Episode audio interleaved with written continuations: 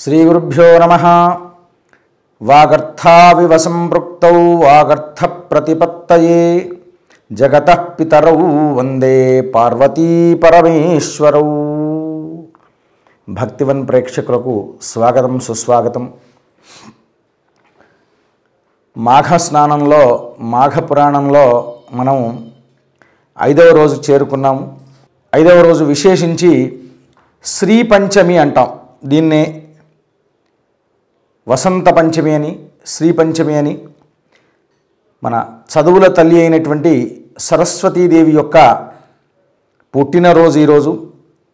ఆ తల్లికి ఈరోజు అర్చించుకొని ఎవరైతే విధి విధాన పురస్సరంగా సరస్వతిని అర్చించి విద్యాభ్యాసం ప్రారంభిస్తారో అలాంటి వారికి ఏ విధమైనటువంటి లోటు లేకుండా చక్కని అఖండ విద్యా ప్రాప్తి లభిస్తుంది. సరే దీని గురించి వైశిష్ట్యం అనేది మనం తర్వాత అంశంలో మరలా వివరంగా చెప్పుకుందాము. ప్రస్తుతమైతే మనము మాఘ స్నానంలో ఐదవ రోజు స్నానం ఐదవ రోజు పురాణంలో భాగంగా మనం నాలుగు రోజులు కథలు చెప్పుకున్నాము. ఐదవ రోజు పార్వతీ పరమేశ్వరులు ఇరువురు కూడాను చక్కగా సంభాషిస్తూ ఉన్నారు. సంభాషిస్తూ ఉంటుండగా అక్కడ పార్వతీదేవి ఈశ్వరుణ్ణి ఒక ప్రశ్న వేసింది. అయ్యా నాకొక చిన్న కథ వివరించండి అయ్యా అన్నారు. చెప్పు తల్లి ఏమి కావాలి అన్నారు. సుదేవుని యొక్క కూతురు వృత్తాంతాన్ని నాకు వివరించయ్యా అని చెప్పింది. అంటే సుదేవుని యొక్క కూతురు చిన్న వయస్సులోనే వివాహం చేశాడు ఆమెకు. ఒక కూతురుంది. చిన్న వయస్సులోనే వివాహం చేసేపాటికి ఆవిడకు అకారణం వల్ల భర్త చనిపోయి వైధవ్య ప్రాప్తి కలిగింది. ఆ దోష నివృత్తి కొరకని ప్రతినిత్యము కూడా మాఘమాసంలో మాఘ స్నానాలు ఆచరింపజేసేవాడు.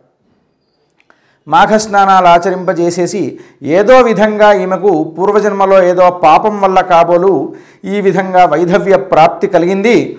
ఆ వైధవ్య ప్రాప్తి నుండి విముక్తి కలిగించాలి అనేటువంటి ఉద్దేశంతో ఆ పాప నివారణ చేయాలని రకరకాల వ్రతాలు నియమాలు నోములు అన్నీ చేస్తూ ఉంటుండగా మాఘమాసం వచ్చింది. మాఘ స్నానాదులు కూడా ఆచరింపజేస్తూ ఉన్నాడు.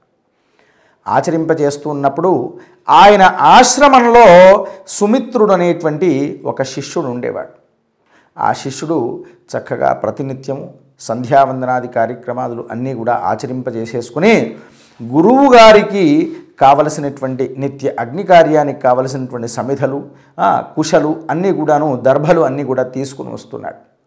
ఇలా తీసుకొని వస్తూ ఉన్నాడు. ఒకరోజు యథాప్రకారంగా అడవికి వెళ్ళి సమిధలు కొట్టుకోవడానికి వెళ్ళాడు. అక్కడికి ఆ ప్రదేశంలోనికే తన గురుకన్యక కూడా అక్కడికి వచ్చింది. వచ్చేసేసి అయ్యా నాయనా సుమిత్ర నాదొక కోరిక నువ్వు నెరవేర్చాలి అన్నది. చెప్పండమ్మా నాతో అయినట్లేదే తప్పకుండా చేస్తాను. నీతో అయ్యే కోరికనే అన్నది. నేను బంతి ఆట ఆడుతున్నాను ఇక్కడ. ఆ బంతి ఆట అయిన తర్వాత ప్రతినిత్యం నేను ఇక్కడ బంతి ఆట ఆడుతుంటాను ఆ ఆట అయిపోయింది నా కోరిక ఒకటి నెరవేర్చాలి అన్నారు. అయితే ఏమిటమ్మా అనంటే అప్పుడు ఆయనను బలవంత పెట్టి ఆయనతో సంగమం చేసింది. అప్పుడు అన్నాడు అయ్యా ఇదేమిటి?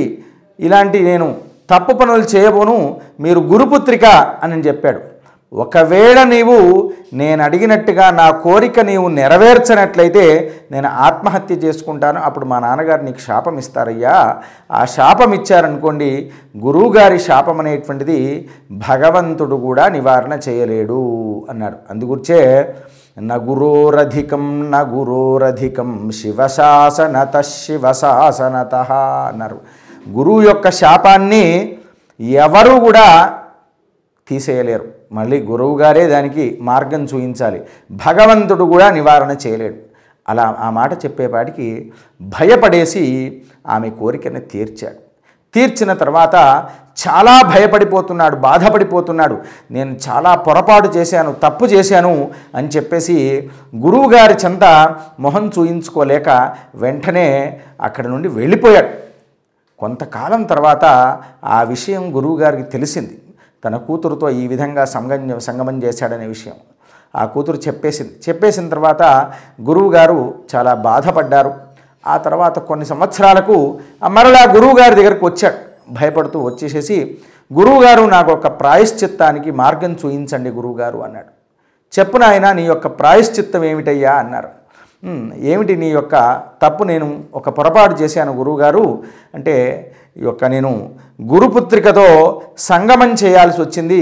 అప్పుడు ఆమె బంతాట ఆడుకుంటూ నేను కుశలు దర్భలు తీసుకొని రావడానికి అలాగే సమిధలు తీసుకొని వస్తూ ఉంటుండగా ఈ విధంగా చేయనట్లయితే ఆత్మహత్య నేను చేసుకుంటానని చెప్పింది. కాబట్టే నేను ఆవిడ యొక్క మీరు శాపం ఇస్తారనే భయంతో ఆవిడ కోరిక తీర్చాల్సి వచ్చింది. నేను చేసినటువంటి చాలా మహాపాపము.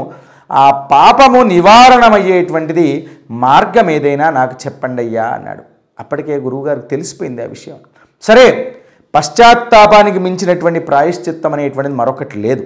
అప్పుడు గురువుగారు వెంటనే నాయనా నీకు ఇక్కడ దగ్గరలో గంగా నదీ తీరంలో నువ్వు పన్నెండు సంవత్సరాల పాటు తపస్సు చేసుకున్నట్లయితే అప్పుడు నీకు శాప నివృత్తి అయిపోయి నీకు మోక్ష ప్రాప్తి కలుగుతుంది నాయన అని చెప్పాడు. సరే అని చెప్పేసి ఆ గంగా నదీ తీరానికి చక్కగా బయలుదేరాడు. బయలుదేరేసేసి మార్గమధ్యంలో సాయంకాలం అయ్యింది ఇప్పట్లాగా వాహనాలు అలాంటివి ఏమీ లేవు అప్పట్లో. అప్పుడు నడిచి వెళ్ళాలి ఎక్కడికి వెళ్ళాలన్నా. బయలుదేరాడు. సాయంకాలం అయిపోయింది. సాయంత్రం ఒక చోట ఒక సరస్సు కనబడింది. ఆ సరస్సు చెంత కొంతమంది గృహస్థులు అక్కడ చక్కగా స్నానమాచరించుకోవడం అక్కడ ఏర్పాటు చేసుకున్నాడు. ఆ తర్వాత స్నానమాచరించుకున్నారు స్నానమాచరించుకునేసి వారు ఆ మాఘ స్నానం చేసుకునేసి మహావిష్ణువును అర్చించుకొని ఆ మాఘ పురాణం అనేది వింటూ ఉన్నారు. సాయంత్రం అయిపోవడం చేత అక్కడికి చేరుకున్నాడు. చేరుకునేసేసి అప్పుడు వారిని అడిగాడు అయ్యా ఏమిటి మీరు చేస్తున్నటువంటి వ్రతం ఏమిటి విధానం ఏమిటి దాన్ని మున్నెవరు చేశారు? ఇవన్నీ విషయాలు అడిగాడు. అడిగేపాటికి అప్పుడు చెప్పాడు కదా అయ్యా అందులో ఆ యొక్క గృహస్థుల్లో ఒకడైనటువంటి వారు సత్యవ్రతుడు అనేటువంటి అతను చెప్పాడు. అయ్యా మీరు శ్రద్ధగా వినదలుచుకున్నారు కాబట్టి మీకు చెప్పదలుచుకున్నాను ఈ విషయాన్ని మీరు నా యొక్క విషయాన్ని పూర్తిగా శ్రద్ధగా వినండి అయ్యా అన్నారు. ఇది మాఘ స్నానం అంటారు. చాలా విశేష పుణ్యఫలప్రదమైనటువంటి మాఘ స్నానం ఇది. ఈ మాఘ స్నానాన్ని ఎవరైతే ఆచరిస్తూ ఉంటుంటారో అలాంటి వారికి సకల విధాలైనటువంటి పాపాల నుండి నివృత్తి కలిగింపజేస్తుంది. పేరులోనే అఘము పాపం అనేది నివారణ అని చెప్పారు కదా. కనుకనే ఈ మాఘ స్నానం అనేటువంటిది మీరు ఆచరించుకున్నట్లయితే మీ యొక్క పాపాలు కూడా నివృత్తి అవుతాయి. ఈ మాఘ పురాణం వినాలి నిత్యము మహావిష్ణువును అర్చించుకోవాలి. ఇలా చేయడం వల్ల మీ యొక్క పాపాలు ఏమున్నా కానీ నివారణమవుతాయ్యా. ఎవరైతే దేవబ్రాహ్మణులకు భోజనం పెట్టడో అలాగే పరస్త్రీ సంగమం చేస్తాడో ఇతరులకు దాన ధర్మాలు చేయడో అలాగే ఊర్లలో వాపీకూప తటాకాదులు తవ్వించకుండా ఉంటారో ఇలాంటివి చేసినటువంటి పాపాలు అనేటువంటివి మహాపాపము. ఎవడైనా పేదవాడు కానీ భిక్షాటనకై వచ్చినటువంటి వాడికి భిక్ష పెట్టనటువంటి వారు బ్రాహ్మణ సమారాధన చేయనటువంటి వారు ఇలాంటి వారికి మహాపాపిష్టుడై పుడతారయ్యా.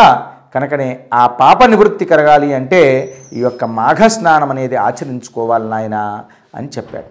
అప్పుడు ఆయనకు తోచింది అయ్యా ఆ తప్పుల్లో నేను కూడా ఇదొక తప్పు చేశాను. పరస్త్రీ సంగమం అనేది నేను చేశాను. కనుక ఇది మహాపాపమే. దీనికి ఒక ఉపాయం అనేటువంటిది మనకు కూడా గురువుగారు చెప్పారు. అయినప్పటికి కూడా ఇది బాగానే ఉంది. దీని గురించి నాకు వివరంగా తెలియజేయండి అని చెప్పి తాను చేసినటువంటి తప్పుని చెప్పాడు. చెప్పేపాటికి ఆయన చెప్పారు కదా అయ్యా ఎలాగోలాగో నిద్రపో నాయన. తెల్లవారగానే మాఘ స్నానం ఆచరించుకో ఇక మూడు రోజులే మిగిలింది. మాఘ స్నానం ఆచరించుకో. కనీసం మూడు రోజులైనా మాఘ స్నానం ఆచరించుకోవాలి అని చెప్పారు శాస్త్రంలో. నిజానికైతే ముప్పై రోజులు మాఘస్నానం ఆచరించుకోవాలి. అలా వీలుపడని వాళ్ళు శుక్లపక్షంలో ఆరు రోజులు కృష్ణపక్షంలో ఆరు రోజులైనా అన్నారు. లేదా అది కూడా వీలుపడని రోజు ఆరు రోజులైనా చేయమన్నారు. ఆ మాసంలో అది కూడా వీలుపడినటువంటి వారు కనీసంగా పాడ్యమి రోజు కానీ సప్తమి రోజు కానీ లేదా దశమి రోజు కానీ లేదా మాఘి మహామాఘి మాఘ పౌర్ణమి రోజు కానీ స్నానమైనా ఆచరించుకోమని చెప్పారు.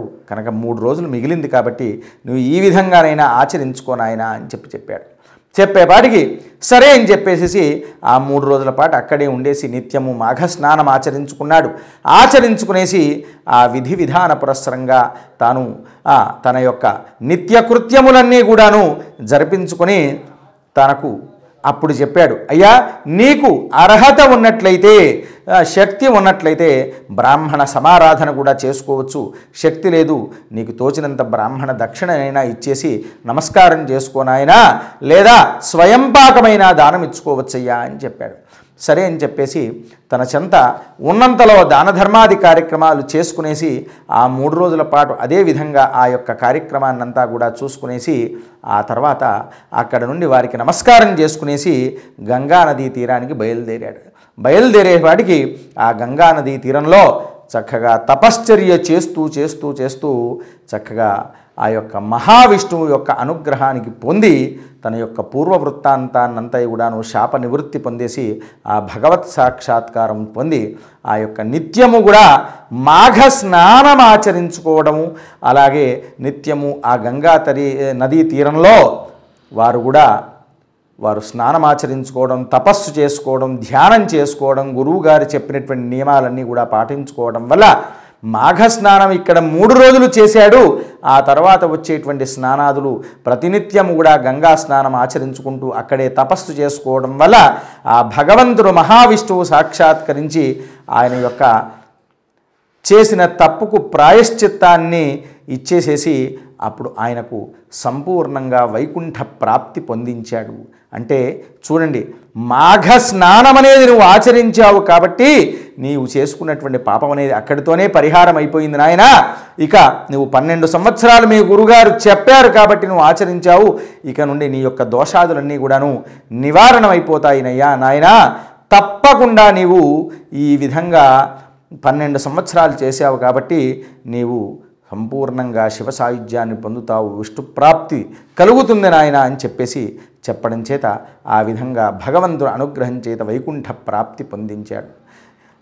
స్వస్తి ప్రజాభ్య పరిపాలయంతాం న్యాయేన మార్గేణ మహిం మహిషా గోబ్రాహ్మణేభ్య శుభమస్తు నిత్యం.